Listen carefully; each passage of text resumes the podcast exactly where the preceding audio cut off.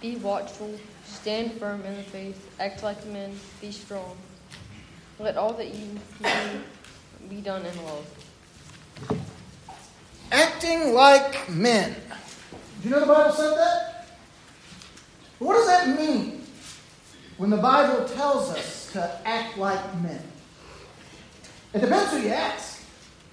Because for some in our world today, acting like men means shooting stuff, lots beer, lots of football. For some, acting like men means never, ever showing emotion. It means doing whatever you want. You're a man. You're going to do what you want to do. Nobody can tell you what to do. Being a man means winning fights. If anybody tries to make you do something you don't want, well, you'll just you'll beat them up. You might not start the fight, but you sure will finish it.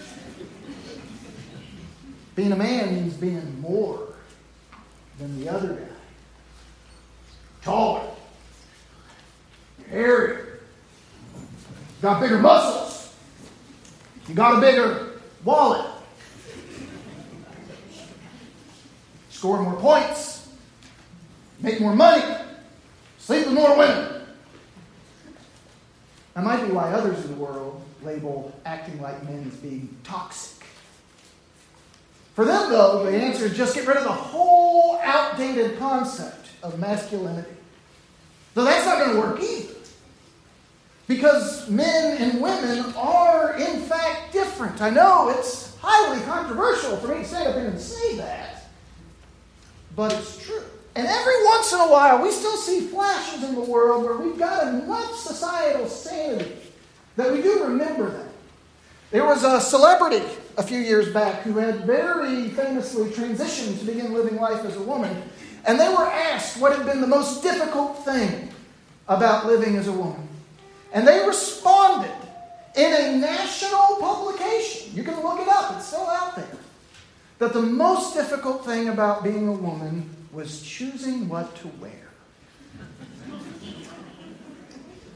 Now, wives, mothers, women out there in the workplace, women having to walk across a dark parking lot at night.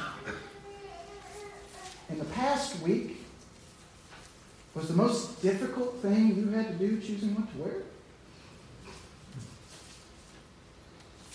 That's toxic. Because there's more to being a woman, and there's more to being a man than what you wear, than even what you think and what you feel. Because it works both ways. Every sitcom in America has trumpeted the image of a man as the dolt, the idiot that needs the smart wife to come up behind him and fix all the messes he makes. But those attitudes, they're the worst sort of stereotypes. They are truly toxic, but what do we do? We can't just cancel masculinity because we are different, but we clearly have some pretty big problems in our society. Well, context in passages like this one in 1 Corinthians 16 matters. Because when the Apostle Paul is inspired by God's Holy Spirit to write, act like men, he is writing those words to a community of Christians. A community of Christians that part of the instruction to act like men also included being watchful, being firm in their faith. It included being strong. It included the admonition that everything they said and did, their reason, their motivation for it, be love. Agape, the self giving love of God. So that gives us a pretty big hint that when the Apostle Paul writes, act like men, he means something different than the world. Different than the world in his day, different than the world now. So, what does it mean to be a man? Well, I hope to go back to the source, the very first page of your Bible, Genesis chapter 1. Beginning with verse 26, then God said, let us make man in our image, after our likeness. And let them have dominion over the fish of the sea, and over the birds of the heavens, and over the livestock, and over all the earth, and over every creeping thing that creeps on the earth. So God created man in his own image. In the image of God, He created him male and female. He created them. And God blessed them. And God said to them, Be fruitful and multiply and fill the earth and subdue it and have dominion over the fish of the sea and over the birds of the heavens and over every living thing that moves on the earth. God made humanity. The Hebrew word there for man being Adam. And he made humanity different from everything else that he created.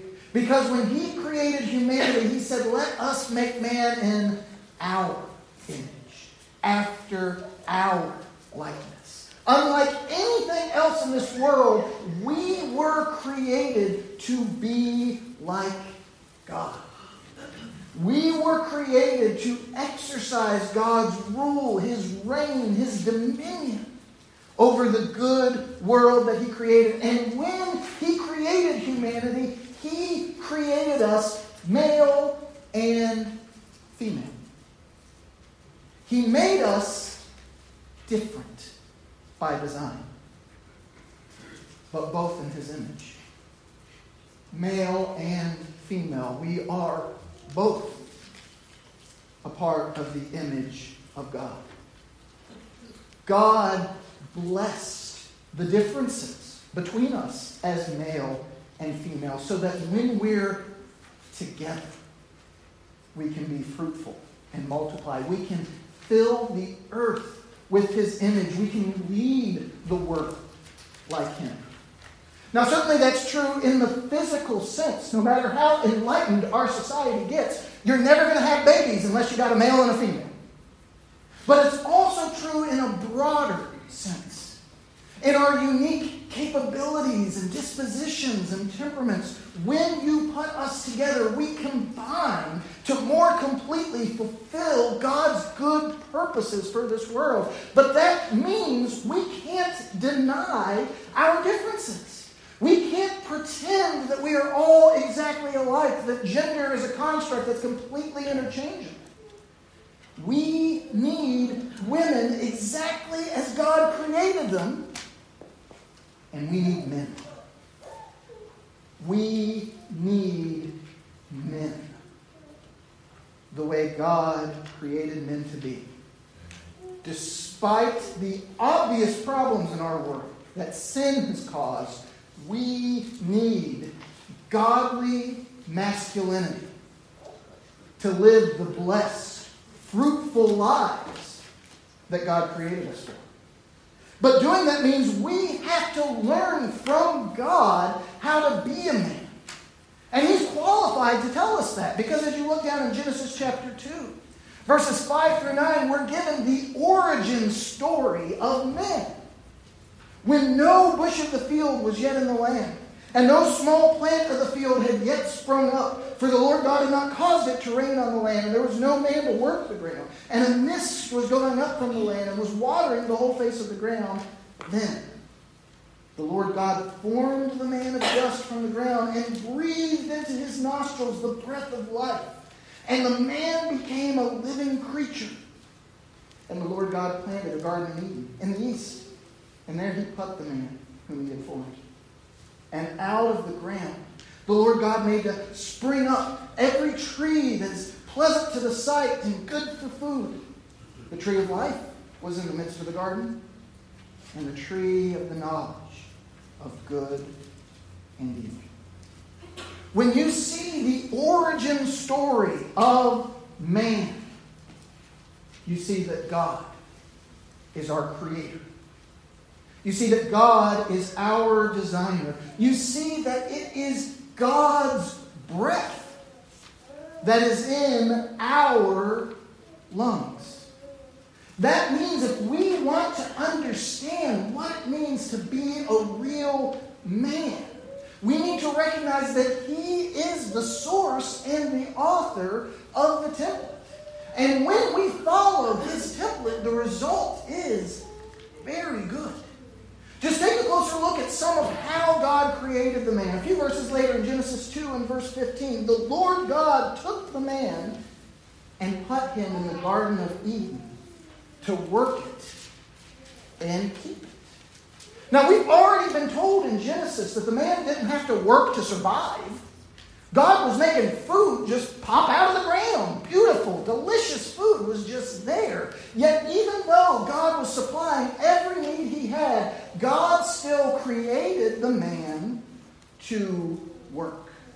So appreciate to be a real man, real men work.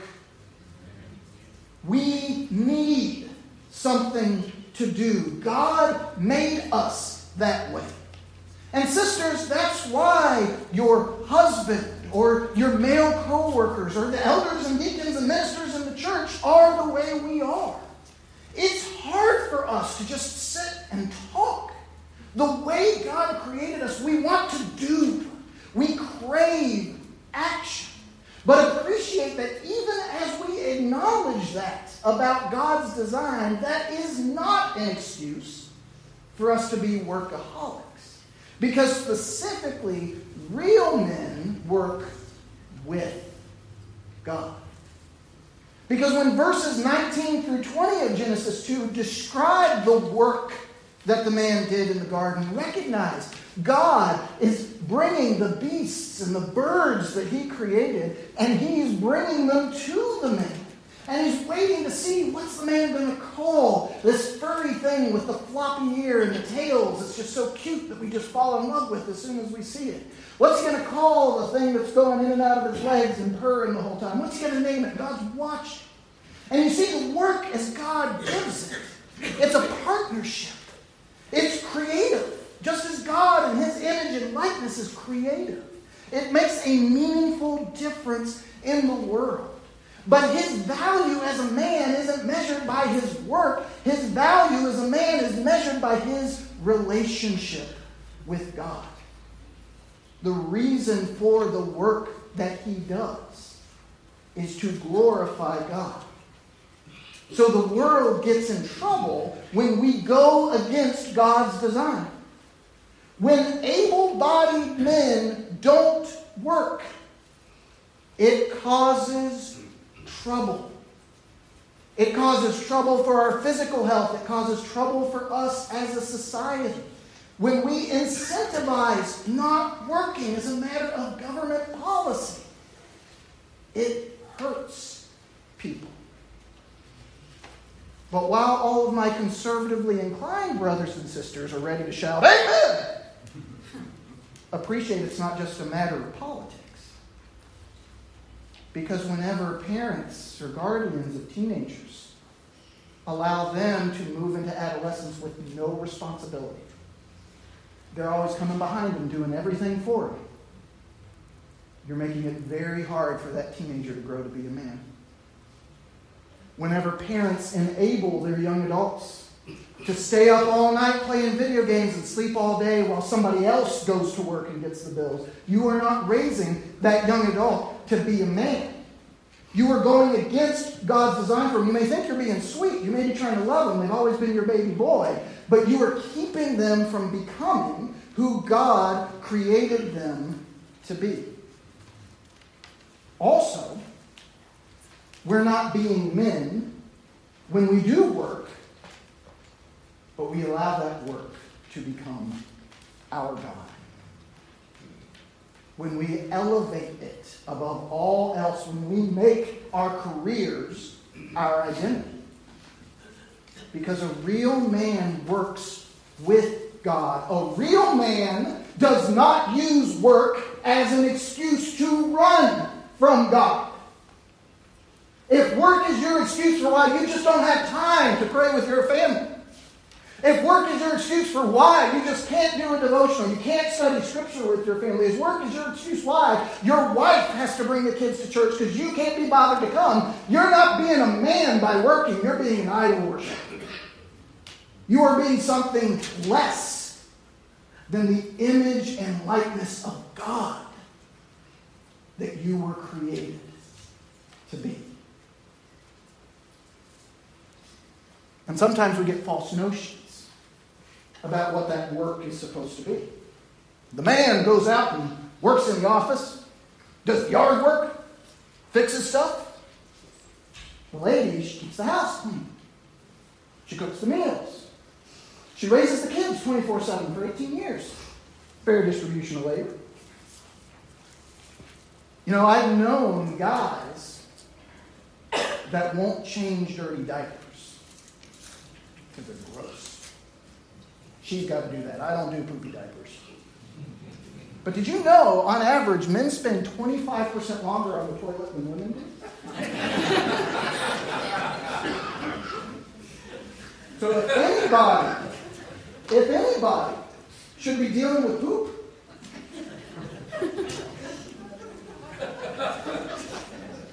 be a man. You don't like how it smells? You don't want to get it on your fingers? Tough. You're a man. Work for your family. Do stuff even if you don't love it, even if it's kind of nasty, because your family needs it. And God's made you strong enough to be able to help. Now, we may divvy up those tasks that we do. We may divvy them up in non traditional ways sometimes. But a real man's going to work with their family.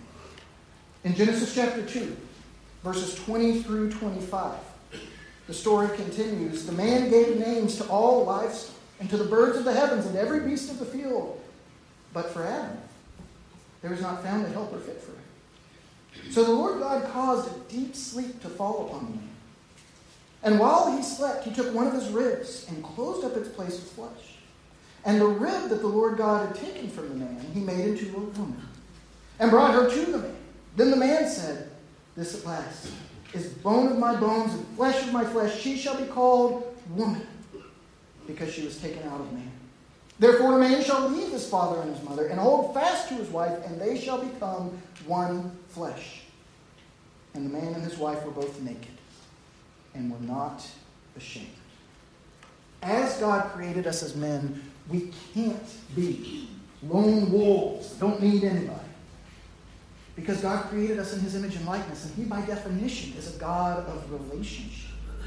Now, that may not always mean romantic relationships. Scripture tells us elsewhere that God has given some of us the gift of singleness. And if you have that gift, you should use it for God's glory. But if statistically, like the majority of men, you are very interested in having a romantic relationship with a woman, appreciate there's still a right way to do it. And it's not the world's way. Because the world makes the goal of relationship sex.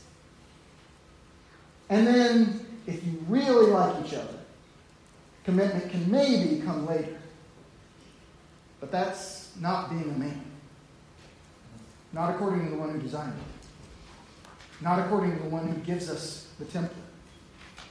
Hooking up, ghosting. You're not a stud. You're a coward. Or even if you're kind of committed, you've been going steady for a while, but you're not ready to get married, but sex is fun. That's not being a godly man. You're using her. You're being selfish. You're putting your needs and wants ahead of God's good design. You're putting your desires ahead of what's best for her. That's not commendable. That's not something to celebrate. That's something to be ashamed of, which is the opposite of what God's design is intended to be. Because God shows us that real men commit. Real men commit first. They commit permanently in marriage. And that means that they're watchful. That means that they're faithful. That takes strength. It means doing everything in love that puts someone else first, the way God puts us first. So real men will hold fast to their wives. They will put their needs ahead of themselves. They will protect them. They will comfort them. They will be the kind of men that allow her to be herself. Safely. She might gain a little weight after she has those babies. She might not always fix her hair or put on makeup, but she's yours. And you love her And you're going to make it so if she likes superhero movies, she can like superhero movies. And you're not going to give her a hard time because she is yours. God gave her to you. And you are going to protect her and look out for her. And when you do it that way, you can be yourself too. You can be completely vulnerable. That is the image God gives us. They were both naked and were not ashamed. They could be completely open, they could be completely vulnerable as they lived life according to God's design. They didn't have to compete, they didn't have to compare, they didn't have to hide, they didn't have to pretend. The reason that Adam was unashamed wasn't because he had six pack abs or really big feet. Real men can be open. She's laughing, but she doesn't know why that was funny, but I'll still take the laughter. Real men can be open and vulnerable because their identity is in God. Now, obviously, it's not like that anymore. For one thing, we're all wearing clothes, but also just the image of manhood in the world. It's not the image of God. What most people think when they hear man doesn't look much like the likeness of our Creator. And that's because we wanted to decide for ourselves what was good and evil instead of trusting God, and we broke everything. We did make things pretty toxic. But it doesn't have to stay that way. Over in the New Testament, in Colossians, chapter 1, starting with the 13th verse, the Apostle Paul is inspired to write this. He has delivered us from the domain of darkness and transferred us to the kingdom of his beloved Son, in whom we have redemption, the forgiveness of sins. He is the image of the invisible God, the firstborn of all creation. For by him all things were created in heaven and on earth, visible and invisible, whether thrones or dominions or rulers or authorities, all things were created through him and for him. And he is before all things, and in him all things hold together. And he's the head of the body, the church.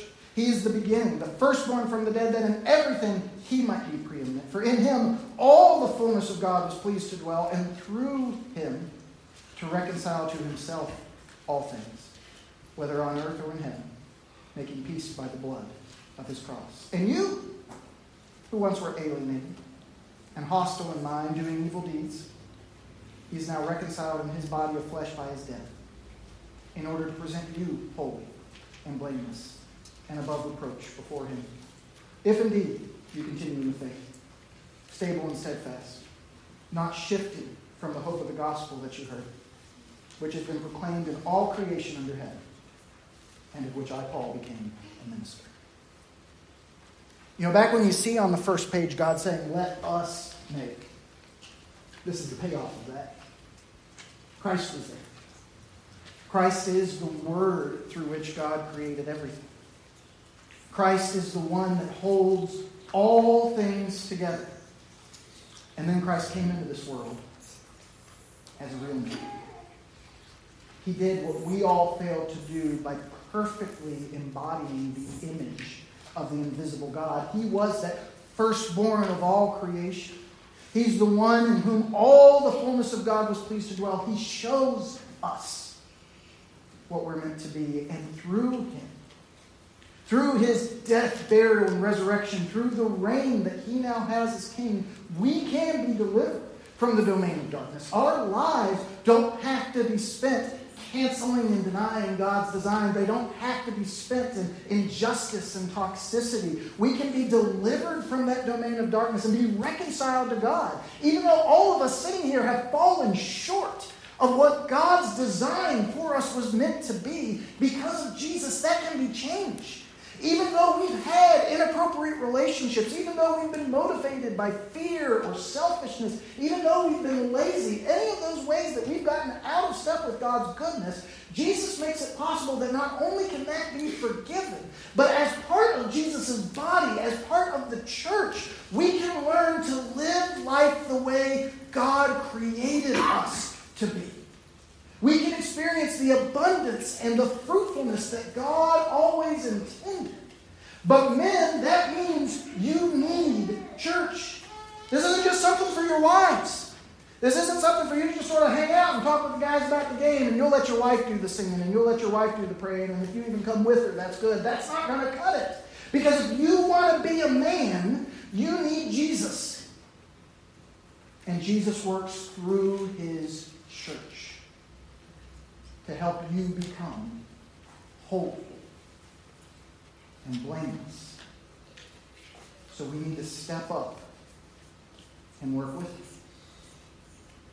Because if we are in Christ, if we are learning from Jesus how to live, that'll be when we become man. Would you pray with me? Holy Father, help every man and boy in this assembly right now become the men you created us to be. Help us to work with you. Help us to be committed.